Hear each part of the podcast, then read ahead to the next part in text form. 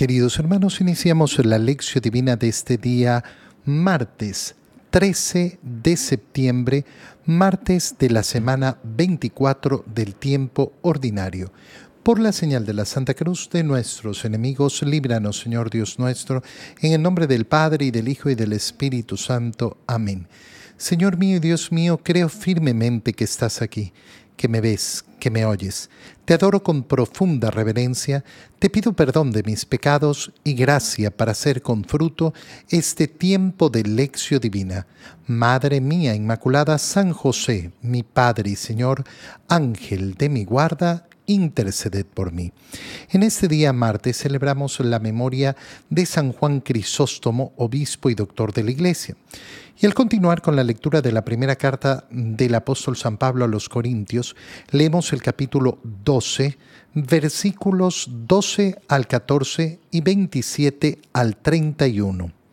Hermanos, así como el cuerpo es uno, y tiene muchos miembros y todos ellos, a pesar de ser muchos, forman un solo cuerpo, así también es Cristo. Porque todos nosotros, seamos judíos o no judíos, esclavos o libres, hemos sido bautizados en un mismo espíritu para formar un solo cuerpo, y a todos se nos ha dado a beber del mismo espíritu. El cuerpo no se compone de un solo miembro, sino de muchos. Pues bien, ustedes son el cuerpo de Cristo, y cada uno es miembro de él. En la iglesia, Dios ha puesto en primer lugar a los apóstoles, en segundo lugar a los profetas, en tercer lugar a los maestros, luego a los que hacen milagros, a los que tienen el don de curar a los enfermos, a los que ayudan, a los que administran, a los que tienen el don de lenguas y el de interpretarlas. ¿Acaso son todos apóstoles? ¿Son todos profetas? ¿Son todos maestros? ¿Hacen todos milagros? tienen todos el don de curar, tienen todos el don de lenguas y todos las interpretan, aspiren a los dones de Dios más excelentes. Palabra de Dios. Recuerda que venimos de leer cómo San Pablo les ha recordado a los eh, habitantes de Corinto, a, mejor dicho, a, la comunidad cristiana de Corinto, cómo Él les ha entregado lo mismo que recibió, que el Señor en la última cena dijo la bendición tomando el pan y lo partió repartiéndolo y diciendo, tomen y coman, esto es mi cuerpo, y lo mismo hizo con el cáliz. Y hablaba efectivamente de participar en esa comunión con el cuerpo y la sangre de Cristo. Y al continuar, entra en lo que ocasiona efectivamente ese participar del cuerpo y la sangre de Cristo. Y entonces comienza a explicar el cuerpo de Cristo que es la iglesia. Así como el cuerpo es uno y tiene muchos miembros, y a pesar de ser muchos forman un solo cuerpo, así también es Cristo. Es decir, nosotros hemos sido incorporados en Cristo por el bautizo y formamos el cuerpo místico de Cristo que es la iglesia. Todos nosotros, seamos judíos o no judíos, esclavos o libres, hemos sido bautizados en un mismo espíritu para formar un solo cuerpo. Y a todos nos ha dado a beber el mismo espíritu. El cuerpo no se compone de un solo miembro, sino de muchos. Qué bonito es entender esto en cuanto a la iglesia. La iglesia es verdaderamente el cuerpo de Cristo. Por eso cuando nosotros decimos que la iglesia es una, santa, católica, universal, quiere decir católico, eh, apostólica, estamos diciendo estas verdades de fe porque son las verdades de fe que se nos ha transmitido en las escrituras. La iglesia es santa, ¿Y cómo? Pero si hay tantos pecadores en la iglesia y mira que hay uno y el otro. Eso no es lo que santifica a la iglesia. Lo que santifica a la iglesia es ser el cuerpo de Cristo, ser la esposa de Cristo. Sus miembros, sus miembros efectivamente están llamados a vivir a la altura de la santidad, a la altura de los hijos de Dios. Pero no todos los miembros de la iglesia viven a esa altura. Pero el pecado de los miembros no corrompe la santidad del cuerpo. ¿Por qué? Porque significaría que mi pecado personal es más valioso, más fuerte, más poderoso que la gracia de Cristo, que la gracia santificadora de Cristo. Y eso no, no puede ocurrir. Yo no puedo ser más que Cristo. Cristo es el que santifica a la iglesia y yo estoy llamado, lógicamente, a aportar en esa santificación. También es importantísimo darnos cuenta que con esto se nos muestra otra realidad que es preciosa, que la iglesia está formada por miembros muy distintos, muy distintos, y tenemos que amar la variedad de los miembros del cuerpo de Cristo que es la iglesia. Cuando pretendemos que todos, todos en la iglesia sean exactamente igual, entonces, eh, entonces nos equivocamos, nos equivocamos completamente. No vamos a tener efectivamente lo que tenemos, eh, lo que, tenemos que tener. Eh, no, vamos, no vamos a tener, a tener esa idea y esa noción de lo que significa la iglesia. Cuando Tú ves, por ejemplo, una secta donde todos se uniforman, no solo en el vestir, sino en el modo de hablar, en el modo de ser, en el modo... Uy, cuidado. Fíjate, por ejemplo, cómo en algunas, eh, en algunas iglesias cristianas eh, uno escucha un mismo modo de hablar de todos. No, es que para hablar del Señor hay que hablar de esta forma. Mmm, qué feo. Qué feo, porque ahí no aparece el individuo ahí no aparece la individualidad de los hijos eh, de los hijos de Dios y eso es algo siempre muy penoso, muy triste, porque se pierde efectivamente la grandeza de la variedad que hay en el cuerpo y en sus, eh, en sus miembros. Pues bien, ustedes son el cuerpo de Cristo y cada uno es miembro de él. En la iglesia Dios ha puesto en primer lugar a los apóstoles, en segundo lugar a los profetas, en tercer lugar a los maestros, luego a los que hacen milagros, a los que tienen el don de curar a los enfermos, a los que ayudan, a los que administran, a los que tienen don de lengua.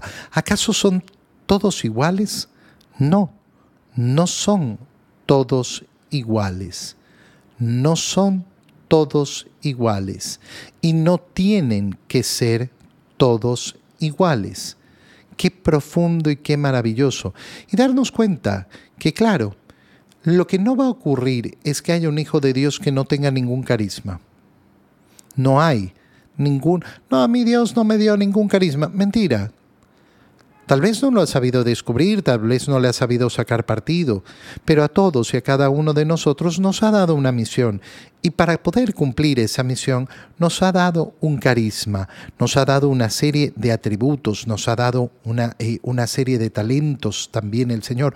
Pero claro, el sacarle partido a esos talentos, el sacarle partido a esos carismas, ¿cómo lo hacemos? Lo hacemos eh, con nuestra libertad, porque Dios, como lo sabemos bien, no va a obligar a nadie, absolutamente a nadie. En el Evangelio, leemos el Evangelio de San Lucas, capítulo 7, versículos 11 al 17. En aquel tiempo se dirigía Jesús a una población llamada Naín, acompañado de sus discípulos y de mucha gente. Al llegar a la entrada de la población, se encontró con que sacaban a enterrar a un muerto, hijo único de una viuda a la que acompañaba una gran muchedumbre. Cuando el Señor la vio, se compadeció de ella y le dijo, No llores.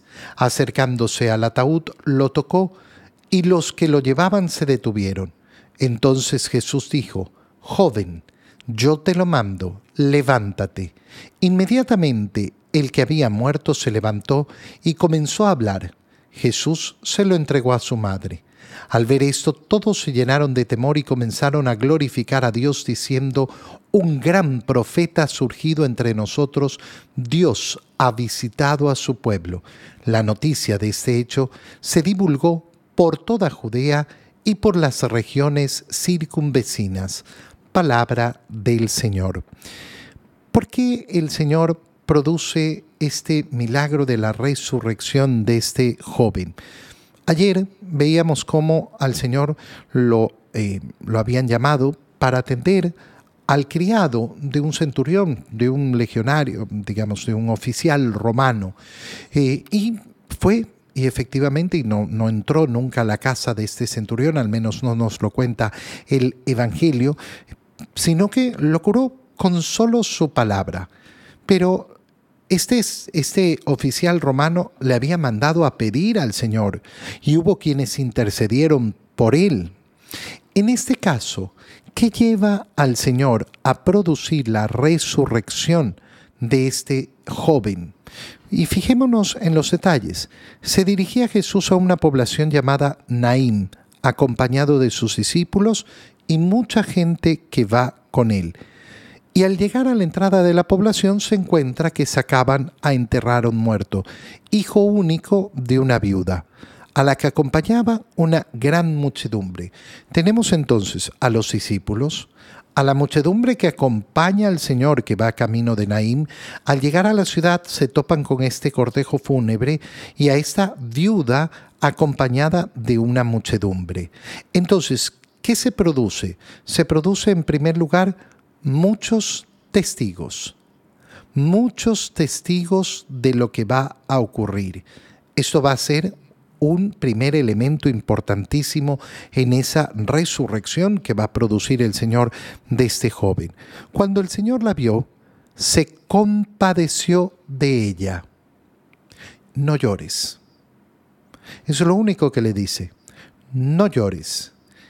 Y entonces el motivo central el motivo central de la resurrección de este joven no está en la muchedumbre, es el primer elemento que hemos observado, pero no va a ser el principal. Este, este segundo elemento que estamos observando es el principal. Esta viuda, esta madre que ha perdido a su hijo, no ha pedido nada. Ni siquiera se enterará, llega el Señor y ella lo único que está preocupada es de la pena de haber perdido a su hijo y el Señor, ¿qué hace? Se compadece de ella. Qué precioso es contemplar el corazón compasivo de Jesús y confiar en ese corazón compasivo de Jesús. Jesús no deja de mirar con atención al que sufre, no deja de mirar con atención al que sufre. Nunca creamos que Jesús no contempla nuestro dolor, lo contempla y se compadece de nuestro dolor. Y seguramente encontró en esa mujer justamente el equivalente, es decir, una mujer que no solo sufría, sino que también era capaz de compadecerse de los demás y por eso ha leído su corazón y ha visto que efectivamente era bueno que él produjera, eh, eh, produjera este, milagro, este milagro. La compasión de Jesús hace que Bere mire que una viuda que tenía un solo hijo, al perder a ese único hijo, no solo se trata de la pena y el dolor de perder el hijo, que ya es una pena grande, sino que hay otro elemento también. Está el elemento de que esta mujer ha perdido su sustento. Normalmente eh, es de vital importancia para las viudas tener un hijo que se asegure o varios hijos que se aseguren de esa subsistencia, de ese mantenimiento necesario de su madre. Y entonces el Señor se compadece de esta realidad. Se acerca al ataúd y lo toca. Y los que lo llevaban se detienen. Y entonces el Señor habla. Joven, yo te lo mando, levántate. Perdón. Joven, yo te lo mando, levántate. ¿Qué quiere, eh, ¿Qué quiere decir? Quiere decir que la palabra del Señor es la que opera el milagro. Y esto siempre es digno de contemplar, porque recuerda que nosotros tenemos nuestra confianza puesta justamente en la palabra del Señor en el poder de la palabra del Señor, que empieza por creer en su palabra. Yo creo firmemente que las palabras del Señor son poderosas y son ciertas. Cuando Él me dice, toma y come, esto es mi cuerpo, yo tomo y como porque sé que esa palabra de Él es veraz y es poderosa. Pero esto es solo un pan, pero en la palabra del Señor ya no es pan, es su cuerpo. Yo creo en su palabra. Y el Señor pronuncia entonces esta palabra, joven, yo te lo mando. ¿Qué quiere decir? Que el Señor ha mostrado en este momento cuál es su poder. Y su poder es vencer a la misma muerte. Vencer a la misma muerte. El último enemigo a ser vencido será el de la muerte.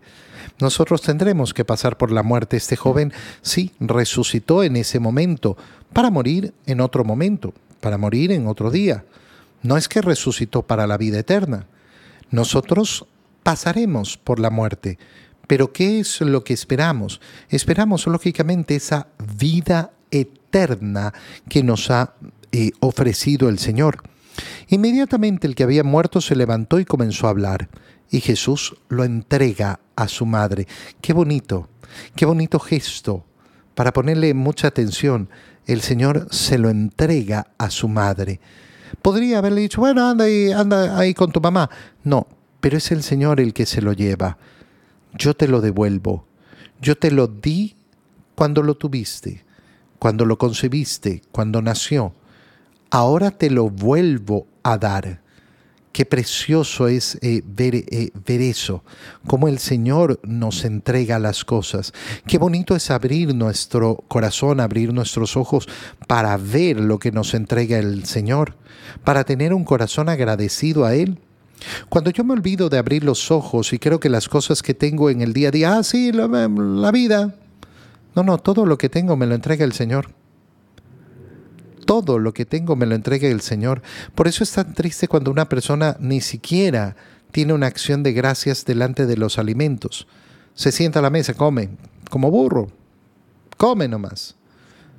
Qué bonito detenerse y decir, no, yo tengo un plato de comida porque me lo ha dado el Señor. Yo tengo una cama porque me la ha dado el Señor. Yo tengo un techo porque me lo ha dado el Señor. Yo tengo esto porque me lo ha dado el Señor tener el corazón agradecido a lo que nos da el Señor. Al ver esto, todos se llenaron de temor y comenzaron a glorificar a Dios. Y entonces ahora entendemos ese primer punto que no era el más importante, que mueve el corazón de Jesús hacia realizar el milagro. En primer lugar, eh, o, o lo más importante, lo ha movido la compasión hacia esta mujer. Pero resulta que hay una gran muchedumbre, una gran muchedumbre a la cual el Señor le interesa que glorifiquen a Dios. Empezaron a glorificar a Dios, diciendo un gran profeta surgido entre nosotros, Dios ha visitado a su pueblo. Por lo tanto, es un reconocimiento de la divinidad de Jesús. No se trata, no se trata simplemente de un profeta, sino que Dios mismo ha visitado a su pueblo.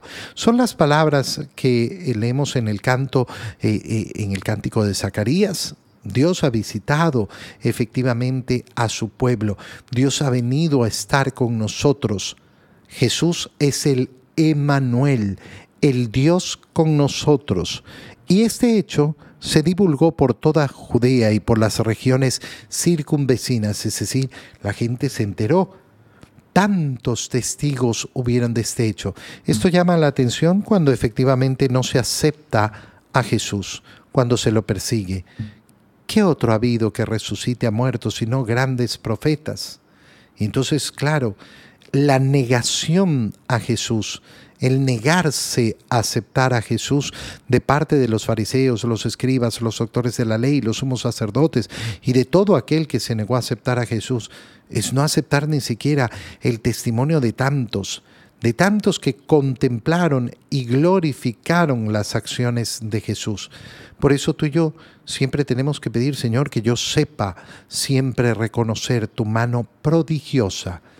Te doy gracias, Dios mío, por los buenos propósitos, afectos e inspiraciones que me has comunicado en este tiempo de lección divina. Te pido ayuda para ponerlos por obra. Madre mía Inmaculada San José, mi Padre y Señor, Ángel de mi guarda, interceded por mí. María, Madre de la Iglesia, ruega por nosotros. Queridos hermanos, que tengan todos un muy feliz día.